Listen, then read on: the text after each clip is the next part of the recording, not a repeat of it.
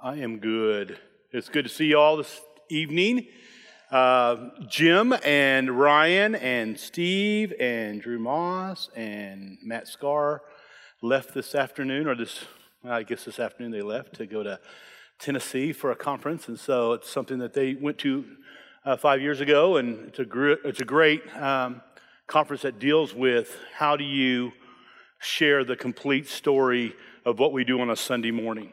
And so I think five years ago, maybe you would recognize this. We started putting a provi- uh, presider in place on Sunday mornings to kind of tell the story of where we're going through the service, uh, the intentionality of our worship, pointing to where we're trying to go. And so they're going back with the team, the creative team, to go and be a part of that. And so we can be praying for them.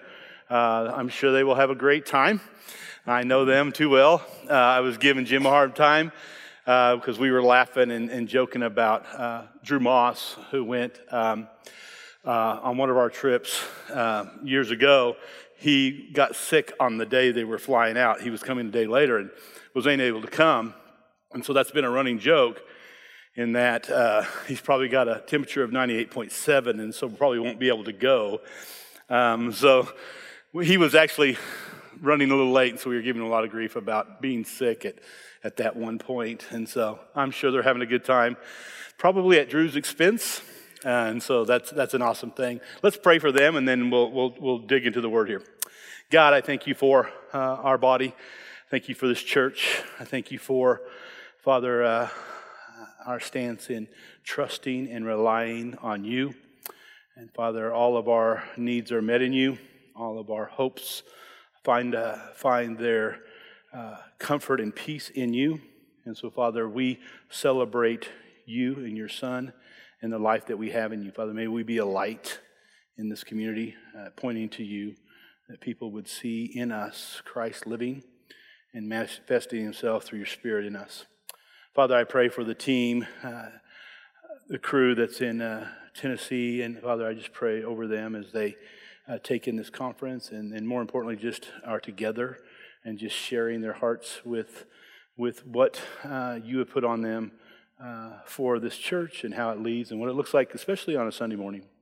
Father, may we hear uh, uh incredible things and, and uh, the opportunity to be uh, partners with that. So we pray for them just to have a fantastic time in that. It's in your name I pray. Amen. We are in the middle of the kingdom. Um, and I don't know about you, but the kingdom has always been a little bit confusing. And I don't know if it's just me not getting it, or it just seems like we're talking about it a little, uh, you know, opaquely. And it's kind of out there, and you go, okay, so what are we supposed to do with this kingdom thing? And so I'm going to give you my kind of uh, seventh grade level of kingdom. Uh, and I hope that helps you. It helps me a little bit. This idea of kingdom. Um, the kingdom, as we've been talking for the last all through fall, is just as we see this picture of God's promised kingdom coming through the Old Testament, and we've seen it two weeks ago. We talked about uh, the kingdom manifesto out of the Sermon on the Mount, and, and this incredible picture of Jesus is all of these teachings come together in the Sermon on the Mount, and he's talking about the kingdom of God and what it looks like to be a, a, a kingdom worker, a person who is in the kingdom, and that's us. And so we, as we move into what is the kingdom that is at hand, but yet a kingdom that is still going to come, that is a not yet. We kind of live in that mix between both of those. And I think that's where the confusion comes is that, is that okay, we're, we're Christians, we're following God, we're living in this kingdom, but we're also anticipating a kingdom? And the answer is yes, we are. We, we live in a kingdom where God has made this promise, and we we stake our claim in the promises that God has given us. And as we see him teach through the Gospels, especially here about the kingdom, uh, we take from that how we are then to live in light of the kingdom in which we live. And so uh, we're going to look at specifically some parables. I know last week we talked about some of the parables, uh, and today we're going to talk about uh, actually, next two weeks, Ryan will teach next week, and I will be talking about the kingdom's parables that deal with judgment. And uh, I, I, was doing a lot of study and actually ran into Megan down at the Credo House because that's just a cool place to go hang out and study. And, and I was hanging out there just doing some study, and I was just doing some research on parables. And uh, It's really interesting because a lot of different scholars say different things about the number of parables that are actually in the gospel. And they go anywhere from about 36 to 38 to up to 66. And so that kind of concerns me a little bit. So, how can we go 38 and then be 66? Most of them land in about 45 or 6 parables uh, that are in there. And, and so, we're, we're not dealing with all of those. We're going to look at four parables here that deal with judgment. And then there are also these parables that are surrounding them, and we'll talk a little bit about that. In your outline, I, I put some uh, fill in the blanks. So that'll keep you awake and keep you on task as we, we try to do some of these things here. But uh, Jesus used parables to convey how a person of the kingdom carries himself. And I wrote that word and I'm thinking, uh, is that an old word? I don't know if we use that word today. You know, how do you carry yourself? You know, that, that would be a term that I remember my parents talking about me, and this is how you need to carry yourself. And I thought about that term, and, and I just wrote that down. I thought, you know, that might be worth talking about a little bit. Because as a follower of Christ, how do you carry yourself? You know? It's not a term that if we weren't, we were go back in the gym right now and talk about it, they're going, I have no idea. Anybody understand what I'm talking about? When you carry yourself, how you carry yourself? Um, I, I, I, like to watch people. And so whether I'm in an airport or I'm at a ball game or I'm at an event here in town, I'm noticing the people as they walk in and out of places, especially walking into somewhere where there's a sense that maybe everybody is watching you. Have you ever, you know, like you go in and like it's coming in and like right now and they pray and they just everybody stopped and you're walking in and you think everybody's watching you. And so how do they carry themselves? Actually we're talking about how they physically look at certain times right? Are they walking with confidence right? Are they walking with i own this place or do they kind of walk in a little bit like apologizing as they walk down the i mean I, I watch people i sit over here and i kind of i have to admit i like the angle because i like to watch people I'm sorry I do that at church. You guys don't do that, right? You guys also don't read your bulletins during the service either, right? You don't do those things either. But I mean, I'm watching people and I'm trying to gain a little bit about them by just how they walk into a room and how they carry themselves. And I think about as a Christian, the, the parables that Jesus teach teach us a lot about how we should then walk or carry or live. And, and I want to talk a little bit about that. We can walk with confidence, we can walk with a faithfulness, or we can walk like we don't know where we're going, we walk like we're lost. Uh, I remember at camp, we had a, this was years ago, and we had this uh, talent night at camp with little kids, and so it was like fourth and fifth grade kids. And so a lot of kids got up there, and, and of course, the kids that love to be up front jumped right in, right? They wanted to be up front and they wanted to share their talent, whatever it might be, you know, I don't know, making noise with their armpit or, you know, burping the alphabet, all these incredibly spiritual things that they would do. And we had this one little boy, and he was, he didn't carry himself too well in fourth grade. But he was bound and determined to sing this special music song. And, and this was years ago, okay? And so he got up, and there's a song, I don't know if it was, uh, the Gaithers. I think it might be the Gaithers. Some of you, okay, I'm, I'm aging here. I, I know that. But he got up and he, he was just shaking and he was holding that mic and he started to sing and goes, I got confidence. God is going to see me through. And he started to sing that song about confidence. And I appreciated it and loved it. And everybody, you know, all the moms wanted to go and like, oh, let me help this young man. And all of the youth ministers like, dude, that was pretty awesome, but that was also pretty funny. Um, and, and I think about that, and I think of this do we walk with confidence, or do we kind of walk with, you know, I'm not, I'm not real sure. Are we walking with a confidence that we know why we have the confidence in it?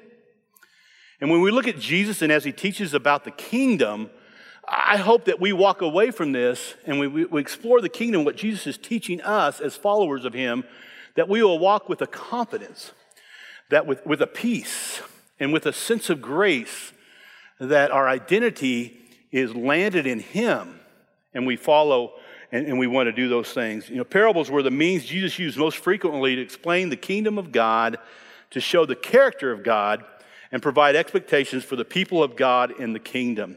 And this is why we're here as we look at these today. Um, I know last week Jim kind of jumped right into parables, but I think it's helpful to do a little bit of teaching on you know, what was the parables? Uh, what was that specific kind of genre, kind of teaching? I know that a lot of times when we come to the Word of God, I think a lot of times we read and we go by what we've always been taught about something. Uh, this morning, in, in a group of men, we were talking about a different way to read the Bible, and one of those ways was to take the Bible and read it, like read a chapter and then just break it down. And one of the things that was challenged to us is that read it five times. And one of the things that we need to do in that is not only read it five times, but read it in a Bible that you don't normally use. Because if your Bible's like mine, I, I, feel, I fill in spots, I start highlighting. And as you read something and you're gonna, I'm gonna look at Philippians 2 fresh today as you highlight it all the way through it. It's hard to look at it when you already have your preconceived, brought to the table, every sermon I ever heard in my notes on my Bible. And, and I think when we, when we think of this, sometimes we look at parables and we come in with already uh, this complete understanding of what the parable means and what it's inferring. And so I'm going to challenge this a little bit by asking, by stating these characteristics of a Jesus parable. First of all, it needs to, it's brief. Jesus taught this way, and it wasn't just because uh, I've heard it this way that it was a simple way to teach. Um, uh, and I think maybe in some ways it might have been simple for us that are hearing, but I don't know if it was simple to teach necessarily, but it was usually brief. It wasn't a long uh, passage typically, and so you'll find different levels. There'll be a, a verse, and that is a parable. Okay, you'll have obviously half sections of, uh, of a chapter, and they will be brief. Uh, the second thing, it's marked by simplicity and symmetry. Marked by simplicity and symmetry. You know, it's, it's always a simple story. It's not uh, some, you know, pie in the sky, sci fi kind of let's, let's have 30,000 people involved in, in the story. It typically is more, no more than two people or two people groups. Usually it's this contrast between, uh, you'll hear things like a wise and a foolish man or the rich and the poor, right? You'll hear these kinds of things. So it's very simple. It's also very symmetric. It's focused mostly on humans. Again, most of them, it's a story about people. Um, again, normal narratives, okay, conversations that would be normal to the Jewish audience that would be hearing this. Sometimes in the story, it was exaggerated. Uh, so you'll have some things. We'll look at a parable today that uh, that's a story that would happen. They would have a wedding. They would they would hire workers, but maybe not quite in the way um, that the parable describes. And I think sometimes we can get caught up because we think it's, it's not historical.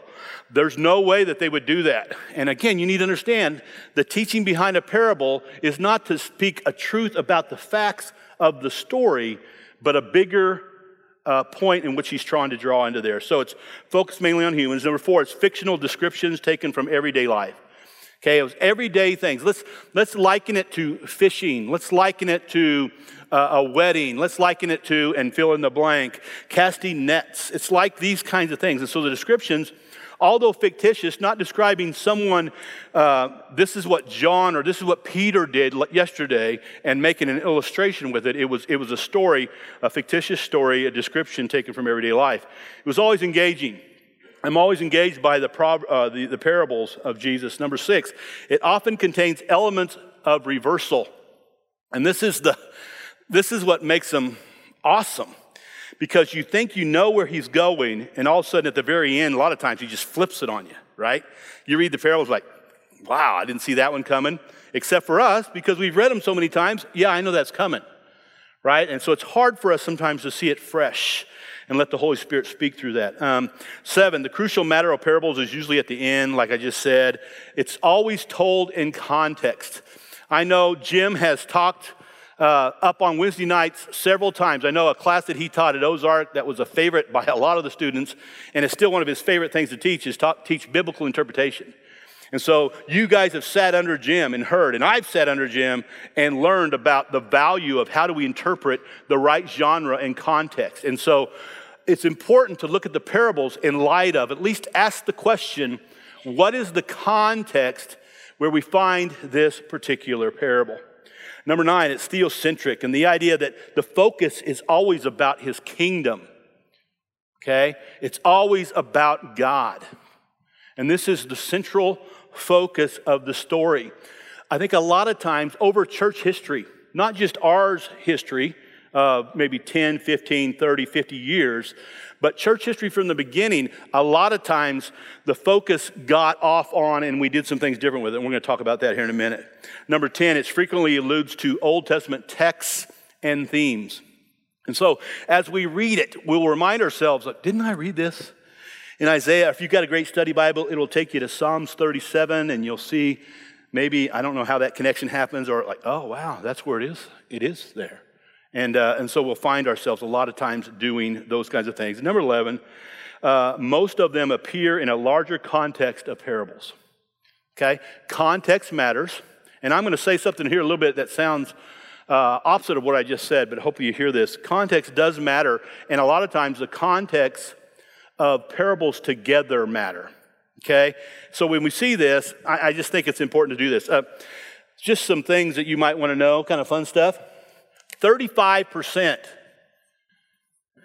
of his teachings, Jesus' teachings, are in parables. Okay? That's a pretty good swath. Uh, and, it, and as it breaks down, all of the parables you will find in the synoptics, so Matthew, Mark, and Luke, is where you find them. I think the percentages, and, and this is going to be uh, obviously one guy's opinion 16%, uh, 43%. Excuse me, that's, that's, if this is Mark, I'll, I'll do that right. This is Matthew. This is going to be 43%, and Luke, 52%. So, it's important for us to have a little bit of understanding of when we go in and we look at uh, parables, um, what is taking place. And, and a lot of Jesus' teaching, and one of his primary ways of doing that is through the parable motif. And when you ask that question in light of and put it up against the kingdom of God, this is paramount for us to spend time looking at that and seeing what God has to tell us as the church and as a kingdom person, a kingdom person who follows Jesus. Um, I say that it's important for parables to be looked at in context. I think it's also important to us to realize that every parable uh, needs to be appra- approached on its own okay? Its own right and not assumed to look or function like other parables, okay? I mean, and so this is very interesting to me. I think a lot of times we, we, we know that in this one particular parable, well, then, and this is what this means, and this means, and this means. And so we take that same framework and we try to apply it to all the parables. And I think we do it uh, a disjustice when we do that. And we'll come back to that, talk about that. Jesus, or Jim, not Jesus, Jim described last week, he's, I thought it was a great way he described the parables, are told by Jesus to reveal and conceal truth while at the same time evaluating the heart as they inform the mind. And, I think that is a key uh, point behind it is that God was doing something. He was he was, he was saying something that people were some getting and some were not getting, and, and how that worked is, is a powerful picture in that evaluating the heart while informing the mind.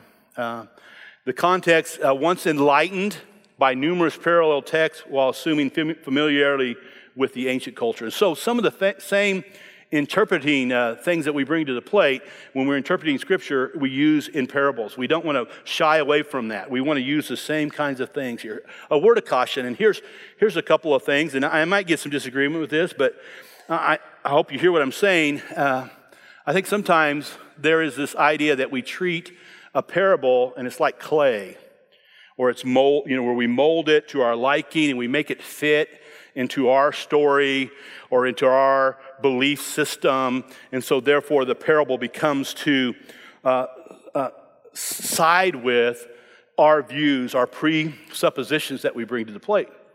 And it's really, really hard to get away from that, but yet this is probably an unwise way to look at the parables. Also, the idea of domesticating it, you know, so that we always have these prescribed rules. And so here's the seven rules on how to interpret a parable.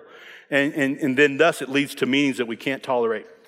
Um, if you do any studying on the parables, you will find plenty of theologians who will have different kind of venues from this. And so obviously, I am using a part of that to walk through how I am helping us discern this. I think the danger runs in this. Let me give you an example. Matthew chapter 13, which is one of the famous uh, chapters in the Bible. Uh, that's, it's, it's a parable chapter. Uh, this is the famous sower uh, parable. You know, the guy sows on different forms of ground. There's also the parable of the weeds in there. Probably one of my favorite parables is in there. It's at the very end. It's, it's about the guy who comes up on a piece of land and he finds this incredible treasure on it and he goes away and he sells everything to buy it. I love that picture, that parable there. Uh, in Matthew 13 specifically, those two particular parables, the parable of the sower, the parable of the weeds, uh, actually has Jesus telling his disciples what he meant when he said those things. Right? And so that's important. Let me, let me look at that real fast. Matthew 13. So if you have it, this is kind of a key passage as we look at interpreting. I think a lot of times, because we see him do that, we're going to assume that this is how we interpret all of his um, all of his parables. But in Matthew 13, especially I'll look at the one about the uh, parable of the sowers. The first, um, oh, 16, uh, well, actually, first several verses deal with that. And the disciples came to him in verse 10 and asked, Why do you speak to the people in parables? And he replied, Because the knowledge of the secrets of the kingdom of heaven has been given to you, but not to them. So it tells us our audience, right? The audience is his disciples. He's, he's telling believers who are following the kingdom. And it's for you, it's not for them. Uh, whoever has will be given more, and they will have an abundance. Whoever does not have, even what they have, will be taken from them. This is why I speak to them in parables. Though saying, seeing, they do not see. Though hearing, they do not understand or hear or understand. In them is fulfilled the prophecy of Isaiah. Again, the connection to the Old Testament. You will be ever hearing, but never understanding. You will be ever seeing, but never perceiving. For this people's hearts have become calloused. They hardly hear with their ears. They have closed their eyes. Otherwise, they might see with their eyes, hear with their ears, understand with their hearts, and turn, and I would heal them. But blessed are you because they see, because they see, and your ears because they hear. For I tell you, many prophets and righteous people long to see what you see, but did not see it, and to hear what you hear, but did not hear it. And then he begins to say, So this is what the parable means. Listen to what the parable sower means. When anyone hears this, and he begins to describe almost verbatim a little bit about what that means. And I'm not going to spend time there, but I think because we see that there, we assume. So I read a parable later in Matthew 20, and oh, Jesus doesn't give us the definitions here, but I think we can add in. And, and one of the ways to do that is to take everything and turn it into a metaphor, and even stronger, make it an allegory. And I think the danger in parables, which I find most often the case, is that we will allegorize the parable and give everything in it significance. Okay? So, so for instance, we give this person is God, and this is the Gentiles, and this is the Pharisees, and this is the chief priest, and, and um, this, this is the wise, and everything. We describe the wine, we describe the nets, we describe, you see what I'm saying? And maybe you've, you've, you've been a part of something like that where we give credence, and every, every part of the story, every, every noun, if you will, every object is giving some part of play, and then that, however, constitutes uh, uh, the theology in which we want to follow. And I think that's what I want to warn about is that that's not the case. Uh, God has given us eyes to see and ears to hear, and we have to do the work of trusting the Holy Spirit in the context of community to hear what God is saying, in light of, especially as we look at these parables about judgment. You know, I love what one uh, one writer wrote, he said, Parables don't need explanation so much as they need implementation. And, and I don't think it does us any good to sit here and get the answers to the parable. Okay, that's what the parable sower means. Great. But if I don't ever apply it, you know, and this is what we're talking about. This is what the kingdom is about. This is, this is the characteristics of those who are in the kingdom, is that they op- apply, and we're going to jump right into that. Let's look at the first one uh, Matthew chapter 7, verse 24 through 27. And I know that uh, two weeks ago, we looked at the Sermon on the Mount. I don't think we looked at this very last paragraph, which is another, a great parable. Matthew 7, I know a lot of you, uh, this might be a favorite for you. Uh, and this is the great thing about this parable is that it probably gives us the explanation in it. And, and, and a lot of times we'll find it is it's not about looking real hard and trying to identify uh, too much there. It kind of gives us the telling. But here, let's think about context. Matthew 7 24 through 27. Matthew chapter 5, 6, and 7 is the great Sermon on the Mount. It is the combining that Matthew chooses to do to bring a, a, sermon that I probably, Jesus probably preached at other different places. We know in Luke it's recorded as a sermon on the plain, and we'll see some of the similar uh, characteristics of the sermon. Uh, this would be a common thing that Jesus would do. Matthew selected these and he brought them together, and he finishes up Matthew chapter 7, and this is, this is, this is awesome. Therefore, okay, and therefore usually is there for something, in light of what we've just seen and heard from Jesus, Jesus says this Therefore, everyone who hears these words of mine and puts them into practice is like a wise man who builds his house on the rock. The rain came down, the streams rose, and the winds blew and beat against the house, yet it did not fall because it had its foundation on the rock. But everyone who hears these words of mine and does not put them into practice is like a foolish man who builds his house on the sand. The rain came down, the streams rose, and the winds blew and beat against the house, and it fell with a great crash. And there's, a, there's a lot of things going on here. Uh, if we were to do justice, this is the last of four warnings. If we were to drop back, the true and false disciples is not everyone who says, Lord, Lord, is right before this. It talks about uh, the narrow and the wide gates. This is how you tell if you're my disciples. And he finishes, therefore, this is, and he, and he states it, who everyone who hears these words of mine and puts them into the practice. And, and so that is the, the crux of this parable. Just some of the background here. I think it's interesting.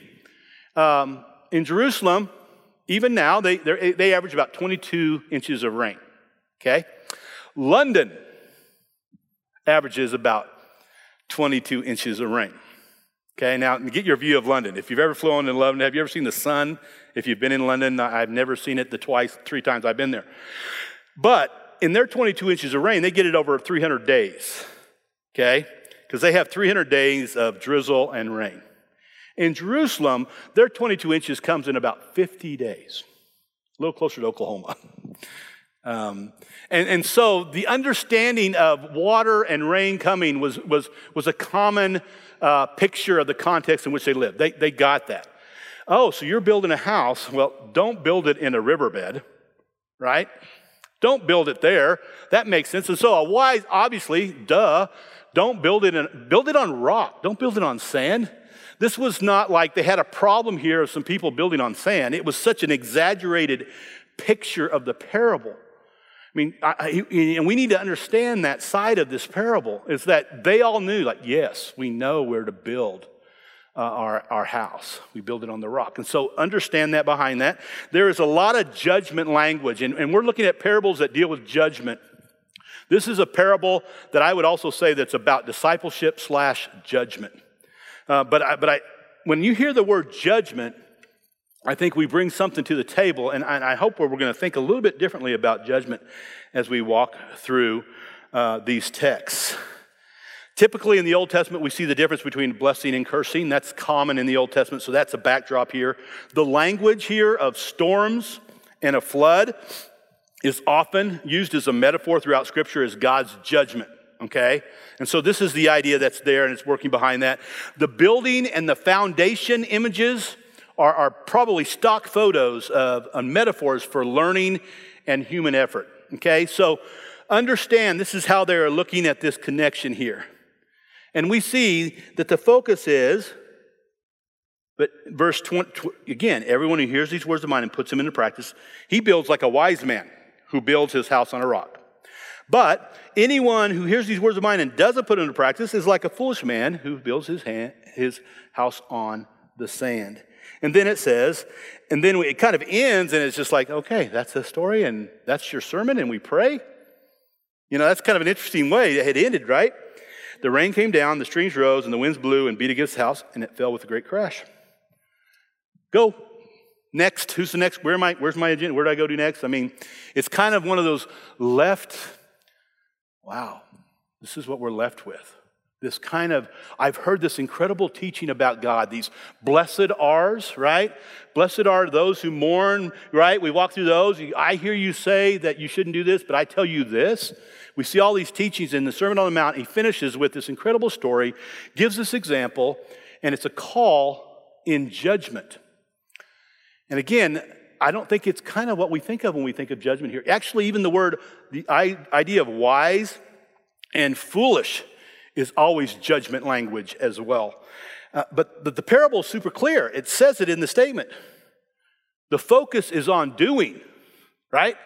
The, the focus is like you hear that, like, hello, like, do what I'm telling you to do, right? It's on obedience. It's not on anything like this. That's a great story. And I need, can I get a copy of that? Where can I get a copy of that and send that to my, my son? You know, it, it is, no, there's, there's, a, there's a simple piece of being a part of the kingdom of God is that it is predicated on you obeying what the kingdom is all about.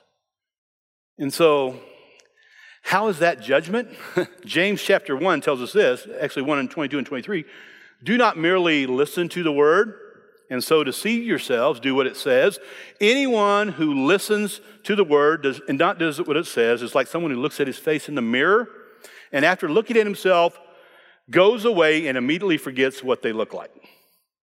That's what it means to be a follower of Christ who comes, who sits in a pew, who's in a life group, who goes to a Bible study, who reads their Bible every day, who is a moral, upright person, who hears these things and immediately forgets it and, and walks and lives this way.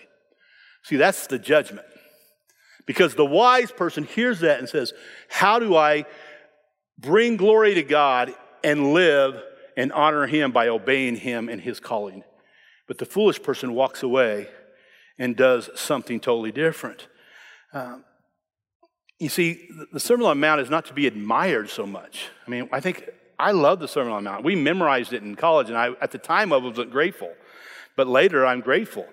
But not because it's just this incredible picture of God's words, but it's not just to be admired, it's to be obeyed. And, and the calling to that uh, is the picture there. Um, judgment day will come like a flood, and it will disclose which spiritual structure we endure on. I think maybe the mistake is, and now hear me, I think of a great hymn, right? On Christ the solid rock I stand. All other ground is sinking sand. Anybody know this? It's great when I was going to sing it and have you guys sing it with me to close. And again, I'm, I'm not even going against the, the hymn, but we've made this a story about, well, Christ is the rock and the storms of life, right? Which, again, I don't even know if, if we're going incredibly off base here. But it is not like, you know, Christ is my rock. And so when storms hit, like jobs are lost and cancer comes to my family and death comes to my father, right? I think of that. We think of, I can make it through these storms. And again, I'm not even saying that's not even okay. I just think this text is not about if I put my faith in God, the rock, but never obey and follow him, then we are like the foolish man who thinks we're putting our faith in Christ and on his teachings, and we put it on the sand. And when the storms hit, they reveal what is at the core of who we are. Right? Now, now I'm not going against Christ being that rock. That's not what I'm saying. What I am saying is don't miss the point of the judgment here. The judgment is are you an obeyer? Are you obedient and submissive to the word of Jesus that he has called us to do and be? And is it transforming your life? Right? One of the great things about the Sermon on the Mount is it takes these laws that Pharisees and Sadducees had and said, those are incredible laws.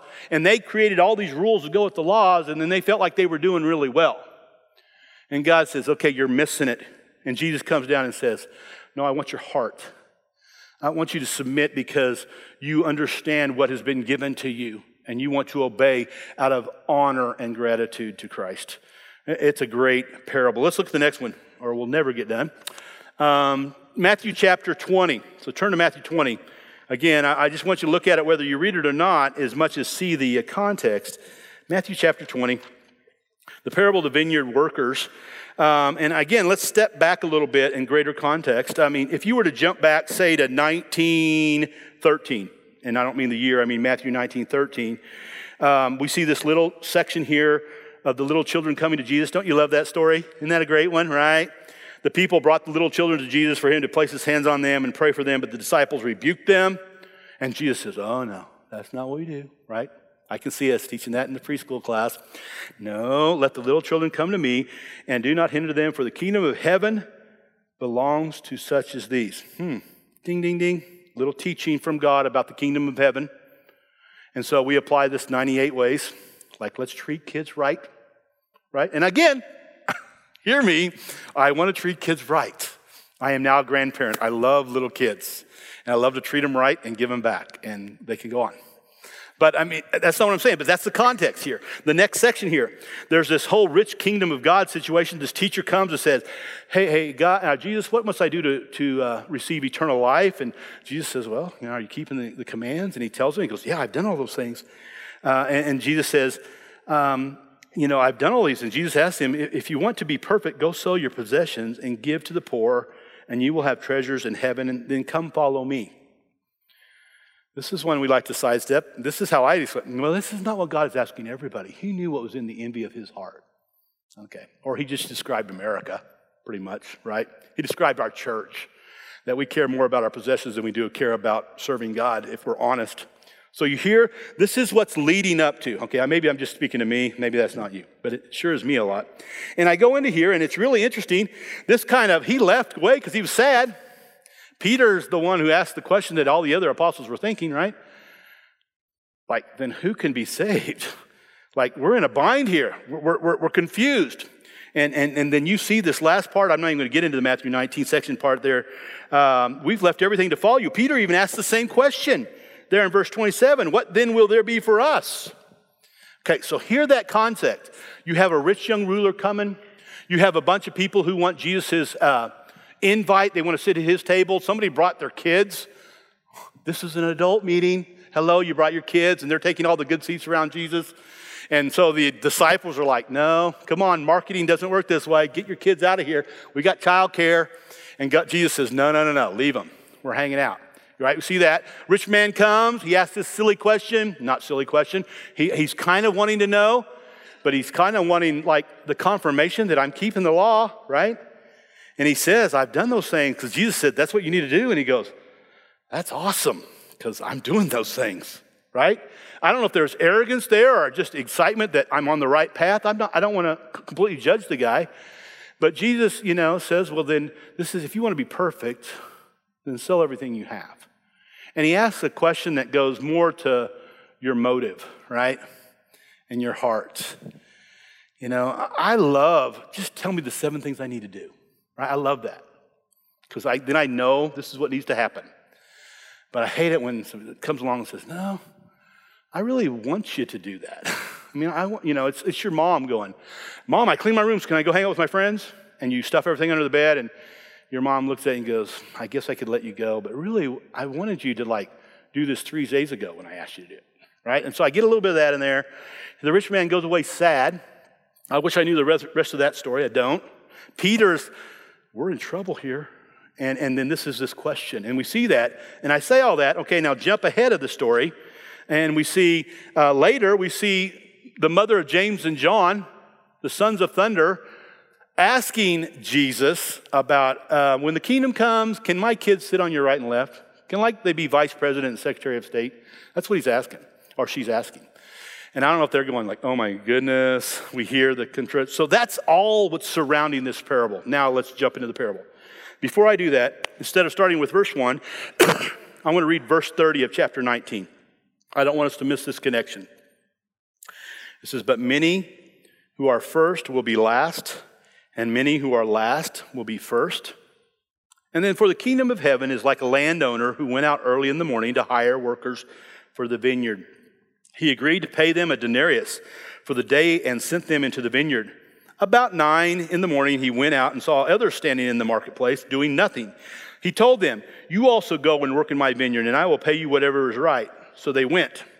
He went out again about noon and about three in the afternoon and did the same thing. About five in the afternoon, he went out and found still others standing around. He asked them, Why have you been standing here all day long doing nothing? Because no one has hired us, they answered. And he said to them, You also go and work in my vineyard. Neat story, like, wow, what a neat guy, right? And when evening came, the owner of the vineyard said to the foreman, Call the workers and pay their wages. Now, just a little backside of that. If you were, these were servants slash doulos slaves. And so a slave was a person who was on the lower escalon of the lowest class. There was a huge gap between those and those who owned a business or even had a place to work. Big gap okay? Think big gap. The reason they paid them at night is because they needed their money every night to live. Like, because on the way home, they had to stop and get food for their family.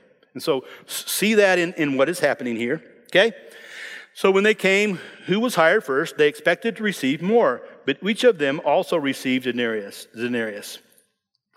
Verse 11 When they received it, they began to grumble against the landowner. These who were hired last worked only an hour, they said, and you have made them equal to us and have borne the burden of the work and the heat of the day.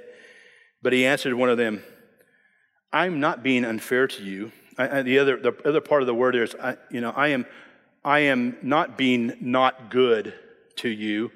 Uh, didn't you agree to work for a denarius? Take your pay and go.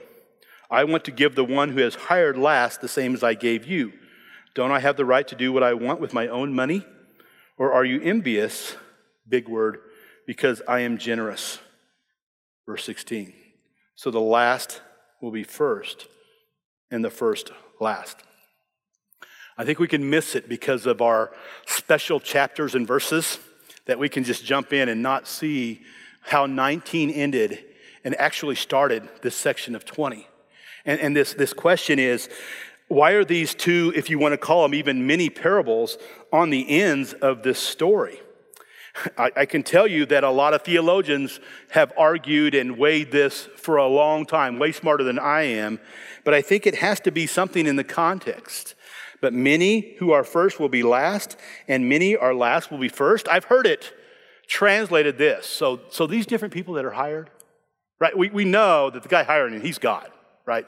And I would agree because that's why I made a big deal about the unfair, ungood. If you go back to, I think, the previous chapter, um, uh, maybe even farther back, I can't find it right now, but uh, Jesus says, called him good. And he says, Don't call anyone good, only call God who's good. And then he uses that illustration. So I, I, I do connect there. But we want to explain all the workers. Like those who were hired first, those would be the Pharisees and the Jews. And then later it was the Gentiles, because this is a salvation parable. How many have heard that? I mean, that's the thinking, you know, and and again, this is when we bring allegory to the story and we miss the point in which God is trying to make. And I think these two bookends, if you will, staples on the end of this, give us a little bit of a hint. Many are first will be last, and many who are last will be first. You see, the underlying message in this section is this reversal Okay, that's a huge word. The reversal, and this is what a lot of parables do, is like you think you've got it figured out, and all of a sudden you're going a different direction. And this is what happens in this parable. There's a reversal of the world's values. In the, in the middle of this, we catch this parable, and the parable is exaggerated features. Again, this is a story that might happen, but it wouldn't happen like this. There would be people waiting in the marketplace for a job, and they would be waiting, and hopefully somebody would come and hire them so that they could take care of their family. But it wouldn't be a guy from the same place going back every time. That's probably not how it would happen. Think of the logistics. We're assuming that, okay, I need you to work and start working because I live right here. You know, there's transportation to get, right? I mean, think of these things. So it's an exaggerated again, because that's not the point of the parable. You know, have, have, you, have you just told a story to get to the, the punchline? I mean, this is kind of the parable in its best. It's this reversal that's taking place, and, and we catch this. And, and, and the point uh, th- that we're used to seeing here is, uh, and here's the point that there is an unequal pay to the laborers. But listen to how we hear that. And, and this is this one hits me. This is I was talking to Jim earlier about this one. This is the one because this is what I wrestle all the time. Is this sense that somehow that I'm owed something. You know what I'm saying? Like somehow I deserve better than this, or I at least deserve at least the middle, right? Uh, I know talk radio this week, there are a lot of people in Texas who don't feel like they got legitimate justice in a game that happened on Saturday down there. And I, I react like somebody who's been a fan for a long time. It's like I remember our days where we got a lot of that injustice, right?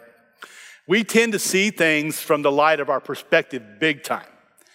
But see, the, if the point is unequal pay to all the laborers, who got the unequal pay? Now, this is, this is interesting. I want us to think a little bit. The people who didn't get the proper pay were those who came and worked later. You see, I think sometimes we think, well, what about that first person? No, no, wait, didn't, they sign up to do that? Right? The people that signed up later assumed that they weren't going to get a full day's pay, let alone an hour's pay. Okay, so that is the point. I just think sometimes we look at it from the perspective of, yeah, I've worked all day and you made this promise and you gave everybody else the same. You know, it, it, think about it. Does God have the right to be generous to whatever level he chooses in his judgment? Because this is a judgment parable. And I think this is where we need to just wrestle with this. I, am grateful that we have a God in his judgment that shows an incredible generosity to me. And, and I think this is something that sometimes is missed. And so when we see things like so the last will be first and the first will be last, uh, we, we want to we wanna just make this about God's incredible mercy. Like God is so merciful again that this is the gift of salvation and it's somehow a free gift and you know heaven knows it's not about working here but it's about a free gift and we can receive any time. Yet these brackets make us have to look back at it and go, "Okay, but he's talking about something else here. I need to think a little bit deeper into this context." Our perceptions on ranking in the kingdom, now think about this. In context, uh, there's no way kids should be sitting here. Think about that position, right? The next thing, a rich guy comes, he goes, well, if he kind of makes it, he's going to actually sustain us, and we're going to like be able to support this entourage of Jesus followers for a while because this rich man, if he jumps on board, man, he's you know he owns Popeyes, and we're going to have chicken all the way. You know, I don't know. I'm just throwing that out. Um, and so it's that kind of idea. And then Peter even asks "Okay, I'm confused. So, you know, where's my position?" Peter asked that question on behalf of all the apostles, right? And then we even asked, you know, the mom of James and John asked the question about, uh, can my guys, you see, I think a part of our problem is, is we're about positions. You see, I'll go back to carrying ourselves, right? How we carry ourselves. You see, I, I can walk in with confidence and brashness and take over a meeting and just get my way. I can complain that you got my order wrong at Taco Bueno, and I'm, by golly, you probably should give me something free, right? I mean, it's this entitlement position kind of word that we come from. And this story just kind of reverses it in my face. And it says, okay, you're missing the point. Because those who are in the kingdom, it's not about where you rank. There's no rankings in this kingdom. There, there is none of that. There is, there is children, right? And there are, uh, and again, it, the first will be last. It, you know, his focus, yes, it's on God's goodness as well as the complaint towards us about our envy. The, the word there that's in the text, he says, Are you so envious because I am generous? It's that kind of deal of giving the evil eye. And so it's, this is the picture behind that. And it's this of those who thought they should get more from their work. It's almost like, but I've done all this for you, God. Shouldn't I get?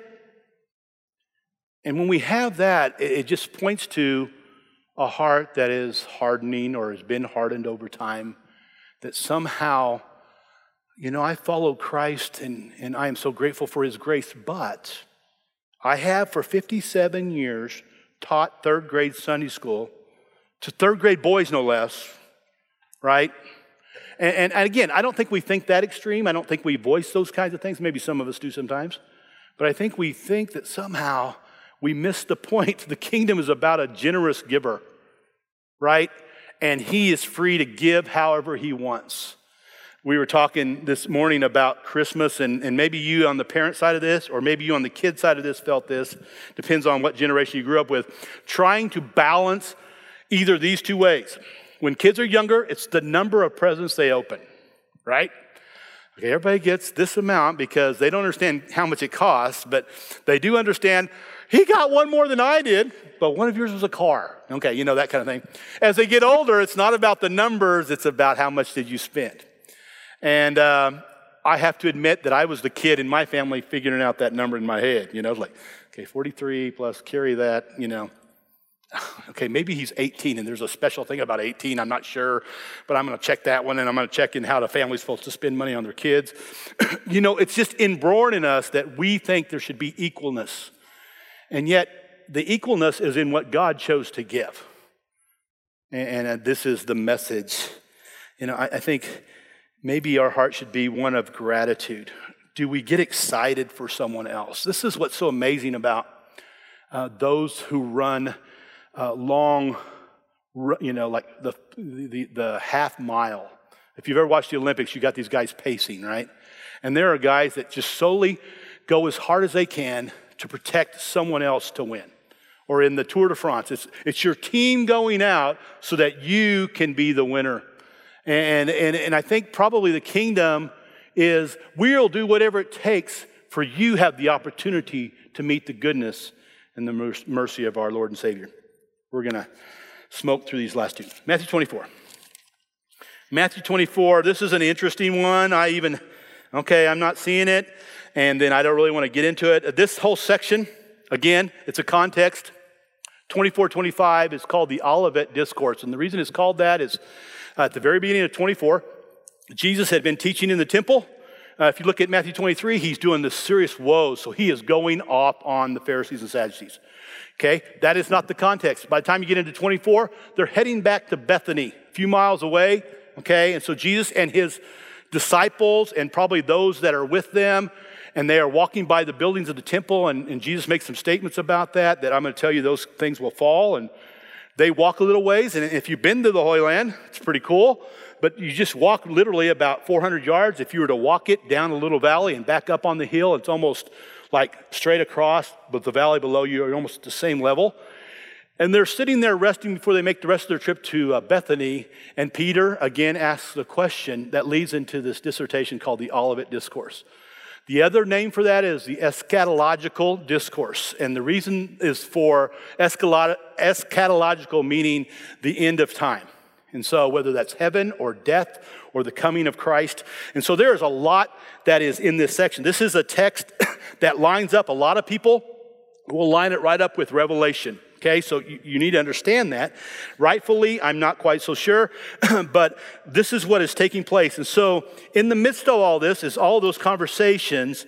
And then in, in verse 42, I'm going to read this first little parable and we'll kind of bypass it and get the next one.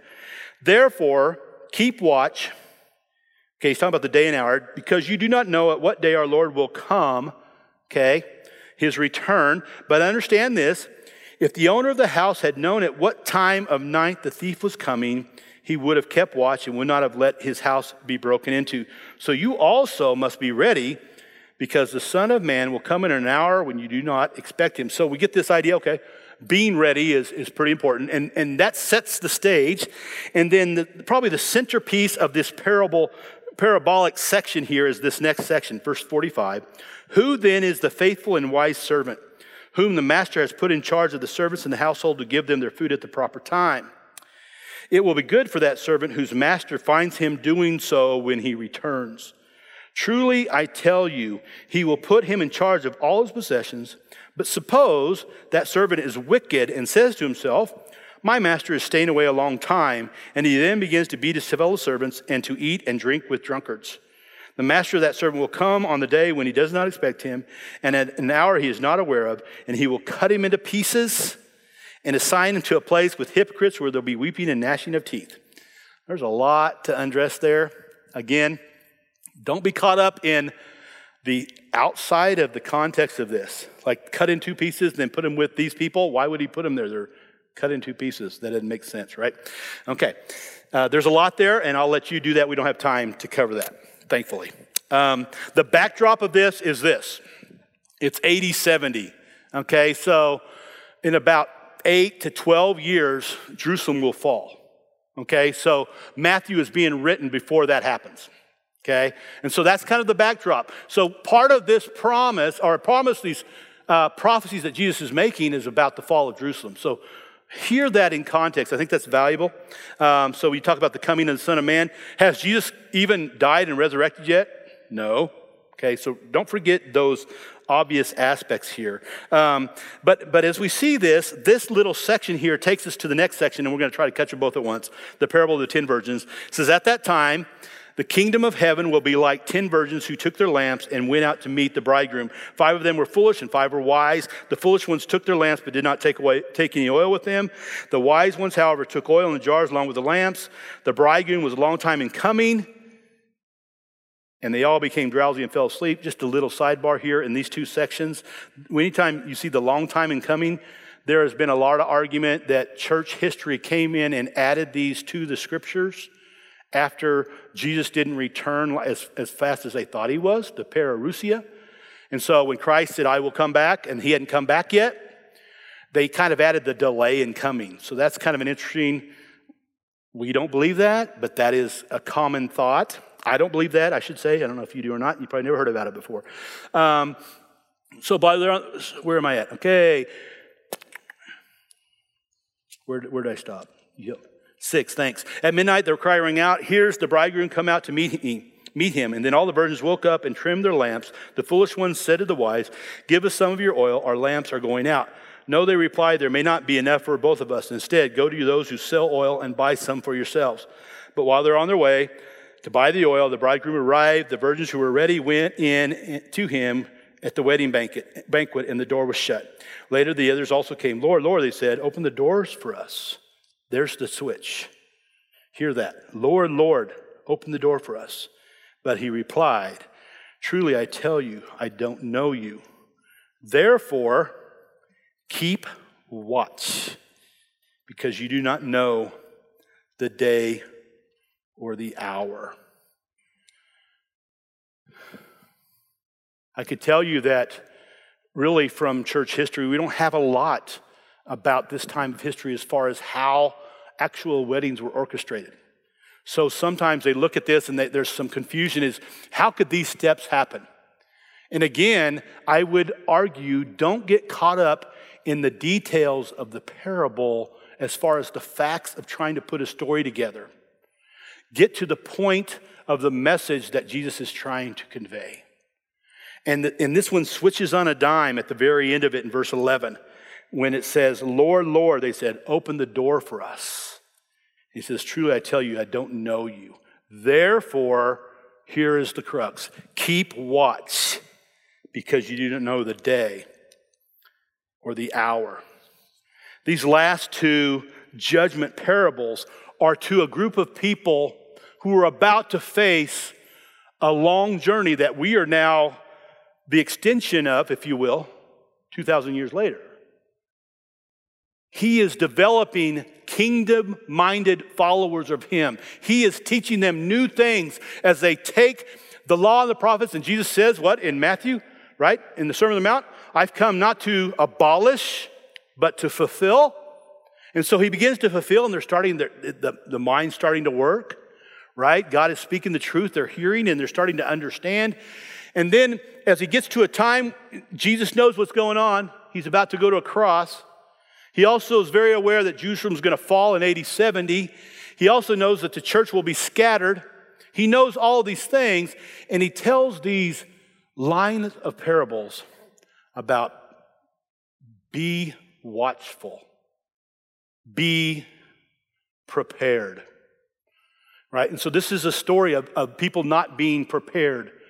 It's not about some, you know, again, it's judgment. So we see wise and foolish in both these sections, right? A wise servant and a foolish servant. A wise servant who's the boss has put me in charge and I'm gonna, I'm gonna be, I'm gonna honor him and I'm gonna do what he wants me to do. Versus the one who says, My family's gone, we're gonna have a party this Friday night after the game.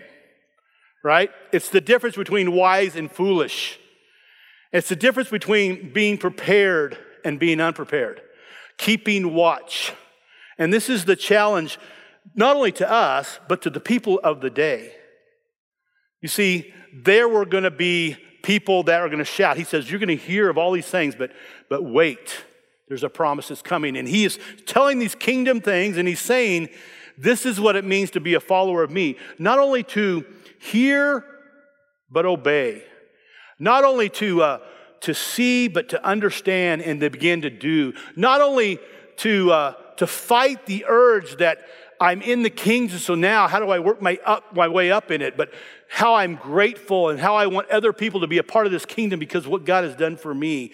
May I be prepared. May I be ready. May I be uh, living a life that I am ready. So it doesn't matter when He comes because I am ready because I'm obedient to Him and my heart is being transformed.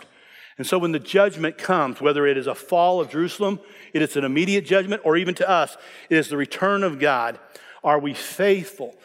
Are we keeping watch? Are we staying obedient and true to His word? Is our heart transforming for His glory? This is the judgment. This is, these are judgment parables to push us to put our trust in Him. I want to close with Hebrews chapter 11, uh, just a section here, because we see this picture, some before Jesus and some after, but I love how he describes them.